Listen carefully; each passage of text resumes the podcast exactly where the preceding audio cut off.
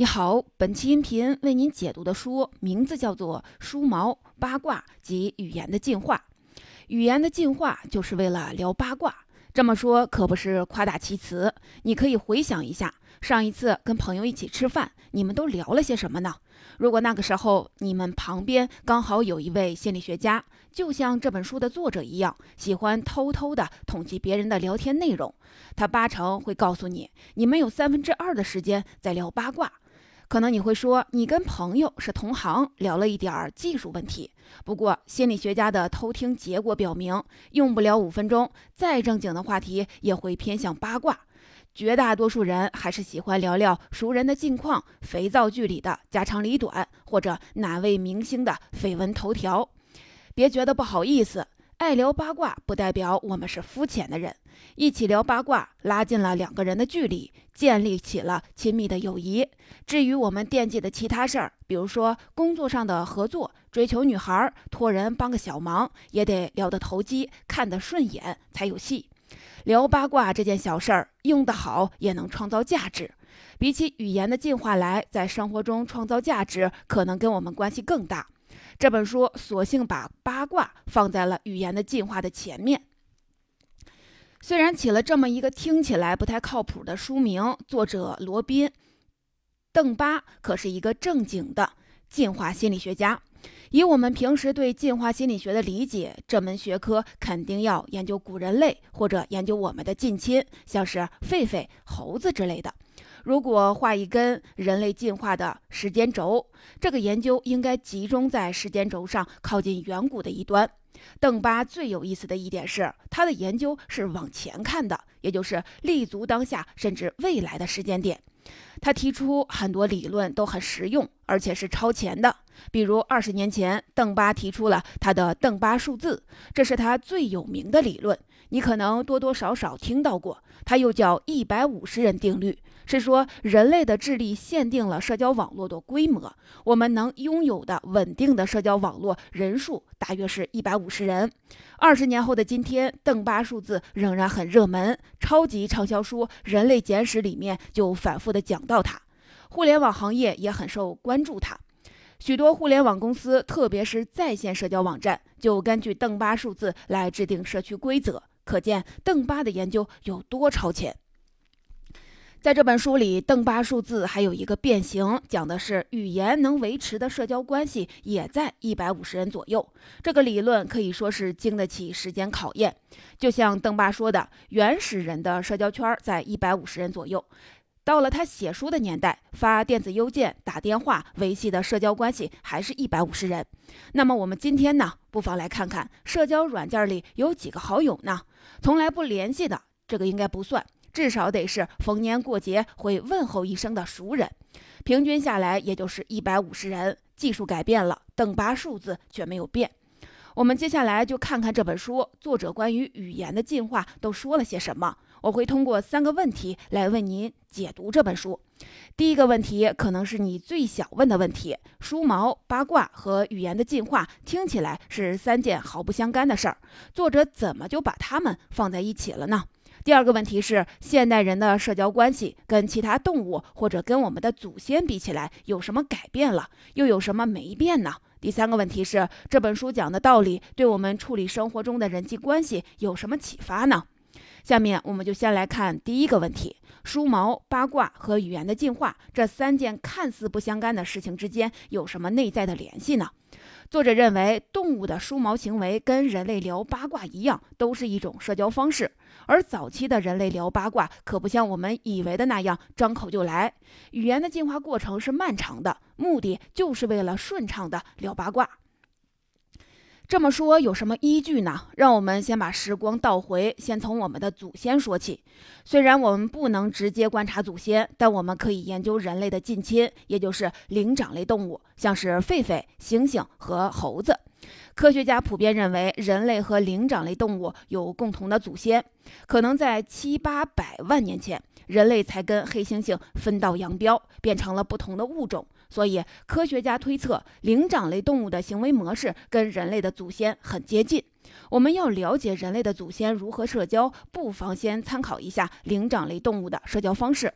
你可能会问，动物也有社交吗？这就要说到动物的群居生活了。群居生活的最大好处是能够一致对外，共同对抗捕食者。人多力量大，捕食者也不敢轻举妄动。不过，生活在一起就没法把别人都当成空气，彼此之间既会有合作、有交流，也会有摩擦，会感到不方便。就跟我们人类一样，这种不方便可能是地盘太小了，隐私被侵犯了，食物分配不公平等等。群体成员要避免同类相残，真是一个大难题。那该怎么办呢？聪明的社会动物进化出一种策略，那就是拉帮结派，几个成员组成一个小团体，就可以互相关照了。你有困难了，我来帮你；我有危险了，你替我撑腰。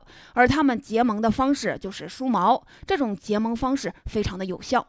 作者举了一个例子。他曾经在非洲观察过一种狒狒，这种狒狒的雄性，用我们的话来讲，有点大男子主义。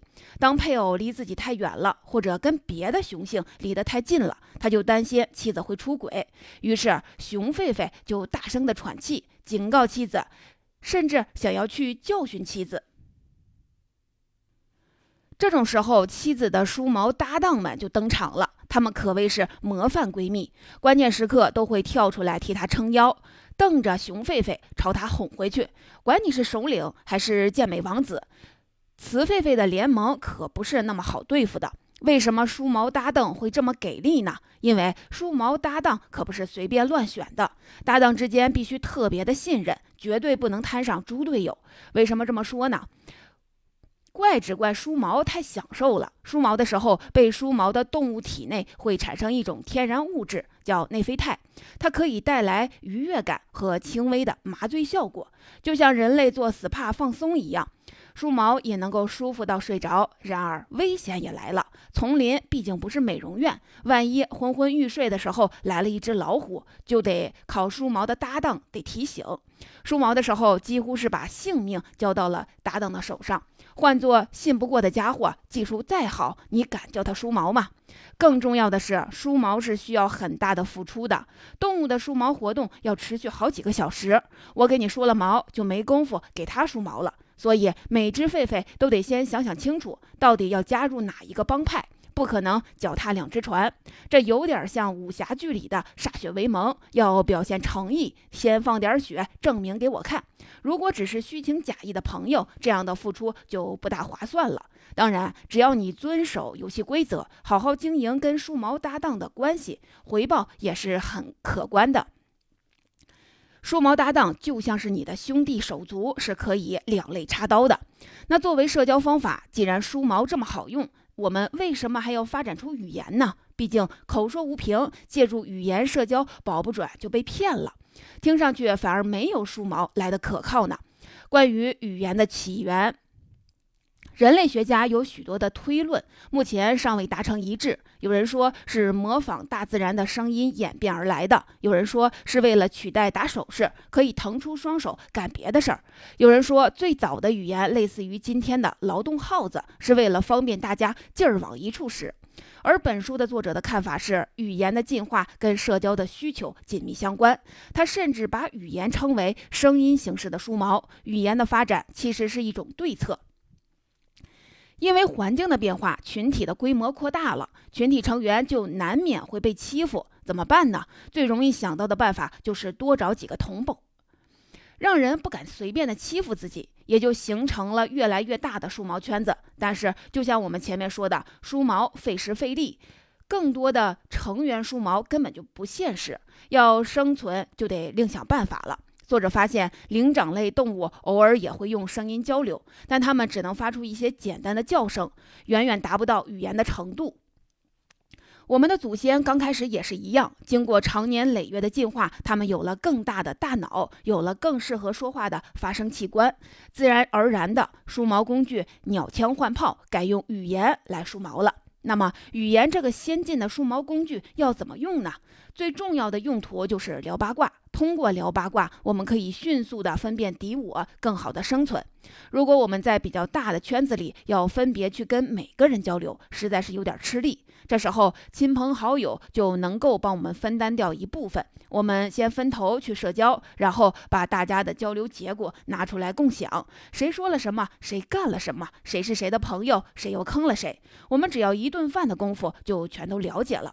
作者觉得我们这么做是因为我们还是跟灵长类动物一样，想知道谁可以信赖，谁自私自利，不值得交往。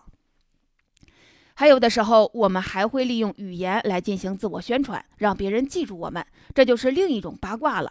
作者研究发现，在年轻男女的对话中，女性通常用三分之二的时间去八卦别人的社交活动，只用三分之一的时间聊自己。男性刚好是相反。作者认为，这是由于男女的社会分工不同造成的。女性更需要发展社交网络，因为在抚养子女的时候，经常需要有人帮忙。男性呢，不管是工作还是择偶，都要面临更多的竞争，所以要多给自己打广告。不过，今天的职场女性压力也很大，我们可能都在用八卦语言给自己加分。所以，表面上的八卦闲聊，其实既了解了别人，又包装了自己，是通行的社交法则。既然语言的进化就是为了聊八卦，用它来代替梳毛，那我们会花这么多的时间聊八卦，而不是聊工作、谈读书，就毫不奇怪了。这可不是什么大材小用。我们以为自己在乎的是工作和学习，大脑。却替我们记得，社交才能让我们生活得更好。作为一种高效的社交工具，聊八卦才是语言进化的目的。回顾一下这一部分，在没有语言的时候，梳毛就是一种社交方式。我们可以帮助动物结盟，在群体中更好的生存。而随着群体规模的扩大，我们需要维持更大的社交圈儿，就进化出了升级版的梳毛工具——语言。具体说来，就是通过聊八卦，快速的了解圈子里的其他人，并塑造自己的形象，从而让自己更好的生存。那么接下来我们就要来说说第二个问题了。聊了几十万年的八卦，现代人的社交关系跟其他的动物或者跟我们的祖先比起来，有什么改变了，又有什么没变呢？要说改变的东西，我们很容易就想到，有了语言之后，人类的群体规模扩大了。这是因为聊八卦这种社交方式效率远远高于梳毛。原先我们要花两个小时给你梳毛，现在只要动动嘴皮子跟你聊会儿天儿。原先一次只能给一个小伙伴梳毛，现在可以三五成群扎堆群聊了。这样我们就可以拉拢更多的自己人，维持更大规模的群体。我们常说多个朋友多条路，差不多也就是这个意思。而且还有一个现象能证明作者的这个观点，这就要说到我们的社交关系有什么没变了。那就是人类发明了语言之后，群体规模就基本没变过。就像本期音频开头提到的，原始人的社交圈竟然跟互联网时代的朋友圈一样大。虽然在语言出现之后的几十万年里，语言本身还在发生变化。我们跟祖先讲着不同的语言，聊着不同的八卦，语言的载体也在不断的丰富。比如，我们不能光口头的说，也能在写在纸上，又能在网上进行发送。但是群体规模并没有继续的扩大，这是为什么呢？以我们的生活经验来看，其实不难理解，一个人的时间和精力都是有限的，就算想要维持更多的人际关系，恐怕也会心有余力而力不足。实际也是这样，群体规模本来就不是越大越好，超出一定范围甚至会有麻烦。你可能猜到了，这个一定范围还是邓巴数字一百五十人，这可不是作者一拍脑袋随便说的。你知道邓巴数字是怎么得出来的吗？这是从哺乳动物的大脑说起。我们可能有过这样的体验：看到亲戚家虎头虎脑的孩子，有人会说这孩子脑袋大，肯定聪明。科学家也做过这样的假设，他们观察到动物里面灵长类的脑袋特别大。我们也公认灵长类要比其他动物要聪明。那么，聪明和脑袋大这两件事情之间，是不是存在某种必然的联系呢？科学家认为这两者的确有联系，但这里的脑袋大小指的是相对的大小，什么意思呢？你想想，大象、蓝鲸这样体型巨大的动物，按照身体的比例，脑袋是不是本来就应该要大一点呢？它们全身的器官都大，想要让各个器官正常的运转，大脑就要发出更多的指令来进行协调。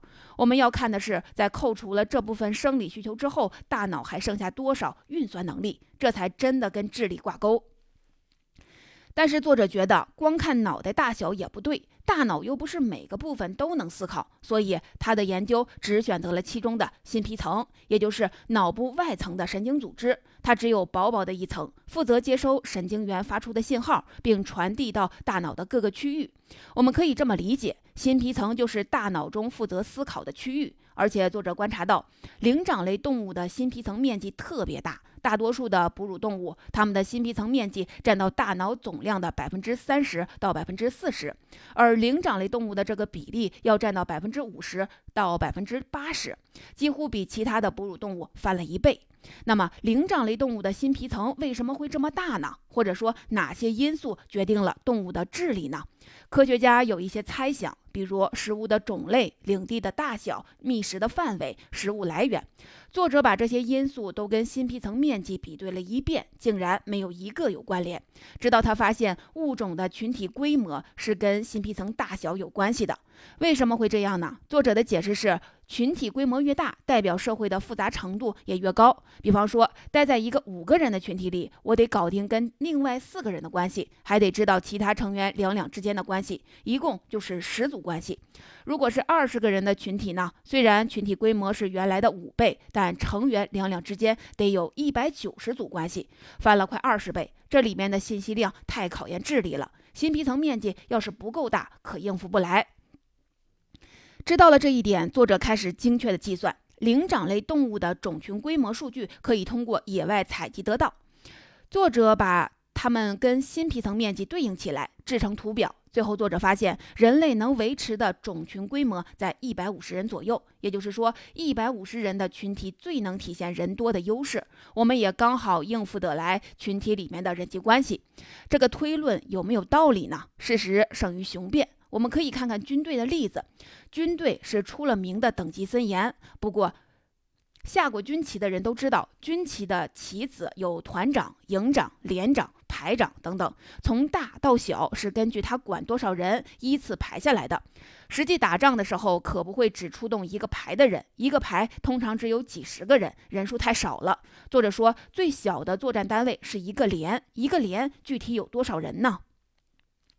不同的国家、不同的历史时期都有自己的标准。瑞典是比较早制定标准的国家，十七世纪早期他们就确定下来，一个连是一百零六人。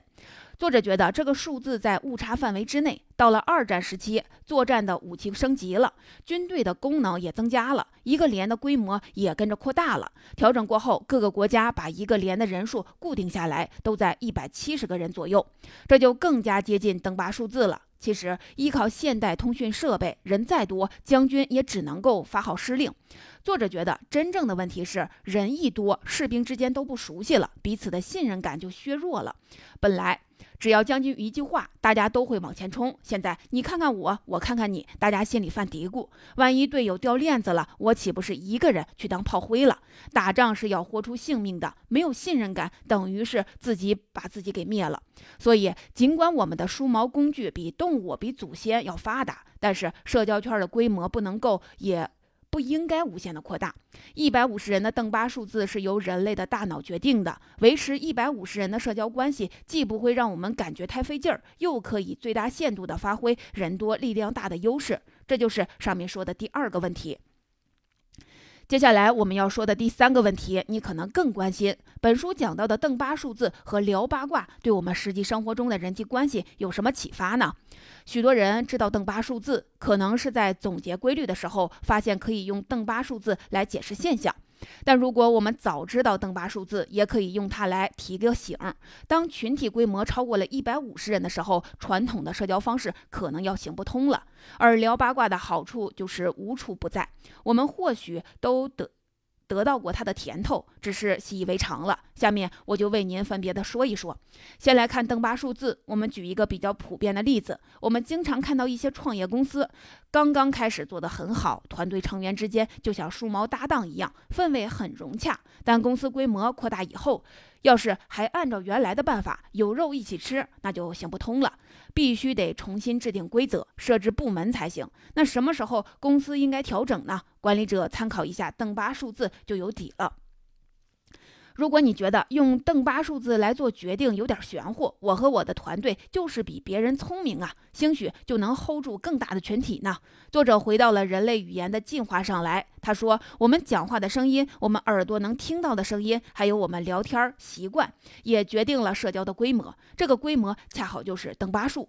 如果你有心的话，可能已经注意到。”日常生活中的闲聊通常也就在三四个人中间展开。作者就曾经调查了几个非正式的聊天场所，比如说自助餐厅、火车上或者是酒吧里，人们基本上在自发的聊天，气氛比较自由。他发现，一个自然开展的对话通常不会超过四个人，人多了，对话就不稳定了。可能有两个人同时在说话，可能有人插不上话，可能有人距离太远听不清别人在说什么。总之，聊不了多久，一堆人又会自由组合，变成三到四个人的聊天组。这说明什么问题呢？如果我们把语言比作梳毛，那我们在四个人的小组中说话，其实同时是在给三位听众梳毛，而动物的梳毛只能是一对一。发现了吗？投入同样精力去社交，人类互动的人数是动物的三倍。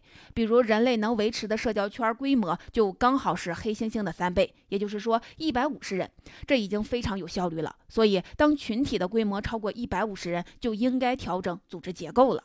至于聊八卦，也绝不只是婆婆妈妈的多管闲事儿，它在职场上也非常的有用。比方说，它可以帮我们谈成生意。电视剧里经常有这样的桥段：双方在高尔夫球场上谈笑风生，签下了合同。这当然不是因为客户贪玩，而是相当于一次漂亮的梳毛。履行合同也要承担风险，签字之前我们肯定会犹豫。对方靠谱吗？会按照合同说的做吗？一起打球，同时聊几句无关痛痒的话，就可以帮助我们下判断对方是一个什么样的人，能不能结为梳毛的搭档，然后再决定要不要成为盟友。几句八卦功不可没。而日常生活中聊八卦的作用往往不那么明显，所以很容易被我们忽略。千万别等到失去了才追悔莫及。作者讲了一位朋友的故事，他们公司刚搬了新的办公室。还是同样的人员，还是同样的流程，为什么活儿就干不好了呢？后来他终于找到了原因，原来新的办公室取消了咖啡间，设计者觉得大家可以在坐自己的位子上一边吃东西一边工作，看上去是替公司省钱了。没想到工作会。遇到不顺利，这可不是风水的问题。仔细想想，以前在咖啡间里，也无非就是讲几句零碎的八卦，为什么会对工作有用呢？就好比我抱怨了一句某某问题解决不了，你恰巧碰到过类似的问题，就能够帮我解决掉；或者说你搞不定的客户，刚好跟我是校友，我可以去帮你攀交情。哪怕真的没有什么人能够帮上忙，被人家安慰几句，相互加油打气也是好的。咖啡间不光是吃东西的地方，也是一个团队里面必不可少的梳毛场所。再想想，如果同事之间从来没有面对面的交流，只是互相的发发邮件、交代工作，也是蛮压抑的。你能接受这样的工作环境吗？不管是有点高冷的登巴数字，还是听着有点低端的聊八卦，这本书的内容都跟我们的生活，尤其是人际关系密切相关。登巴数字可以帮助我们估计群体规模，判断何时应该做出调整；而聊八卦是我们日常生活重要组成部分，它既能帮助我们维持人际关系，也能够创造价值，让我们作为社会的一份子不觉得寂寞。我们不是一个人在战斗。总结好了，说到这儿，本书的音频内容就聊得差不多了。下面我们来简单的总结一下本期音频为您分享的内容。首先，我们说到了群居生活需要拉帮结派，互相帮助。在语言出现之前，梳毛是一种有效的社交手段，可以确立成员之间的联盟关系。随着群体规模的扩大，我们需要更多更有效的社交工具，也就是语言。更具体的说，是用聊八卦来替代梳毛，更有效率的了解圈子里的其他人，塑造自己的形象，适应更大的群体。其次，我们说到跟动物还有远古的祖先比起来，我们的梳毛工具更发达，所以社交圈也随之扩大了。但是在语言出现之后的几十万年间，人类的社交圈却没有继续扩大，仍旧维持在一百五十人左右，也就是邓巴数字。这是由人类的大脑决定的。维持一百五十人的社交关系，既不会让我们感觉到太费劲儿，又可以最大限度地发挥人多力量大的优势。最后，我们说到了邓巴数字和聊八卦在实际生活中的应用。邓巴数字可以帮助我们估计群体规模，判断何时应该做出调整；而聊八卦是我们日常生活的重要组成部分。我们喜欢用语言聊八卦，并不是大材小用，反而让我们能够更好的社交，并且创造价值。这正是语言进化的目的。看完这本书，我们对八卦闲聊的印象应该大为改观了。聊八卦不代表着。无事生非，除非让我们愉悦，它还能够解决现代生活中的一些社交病。今天我们拥有了更高效的聊天软件，却还是缺乏社交，缺少面对面聊八卦的时间，缺少理解别人的耐心，缺少可以无条件信任的朋友，由此产生了许多怪的现象，像是社交恐惧症。路怒族，或是寄情于肥皂剧等等，解决的方法很简单，无非是走到户外，面对面的跟人接触，敞开心扉的聊八卦。语言的进化不是功利的，我们跟人搭讪，通常也不是有求于人，我们天生喜爱社交，也爱聊八卦，而八卦又反过来推动社会的发展，这样建立起来的社会真的是很有人情味儿的。